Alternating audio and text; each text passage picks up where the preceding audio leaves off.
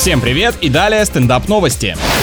Житель Индии установил камеры и нанял людей для охраны самого дорогого сорта манго в мире. Какую-то похожую историю про запретный плод я, кажется, уже слышал. А еще навеяло воспоминания из детства, когда мама оберегала продукты, которые нельзя трогать, потому что это на Новый год. Экзотическому дереву 25 лет. Владелец планирует продавать фрукты на аукционе. По предварительным оценкам стоимость за килограмм составляет около 100 долларов. Прям сюжет для фильма про постапокалипсис, где богачи борются за обладание натуральной растительной пищей.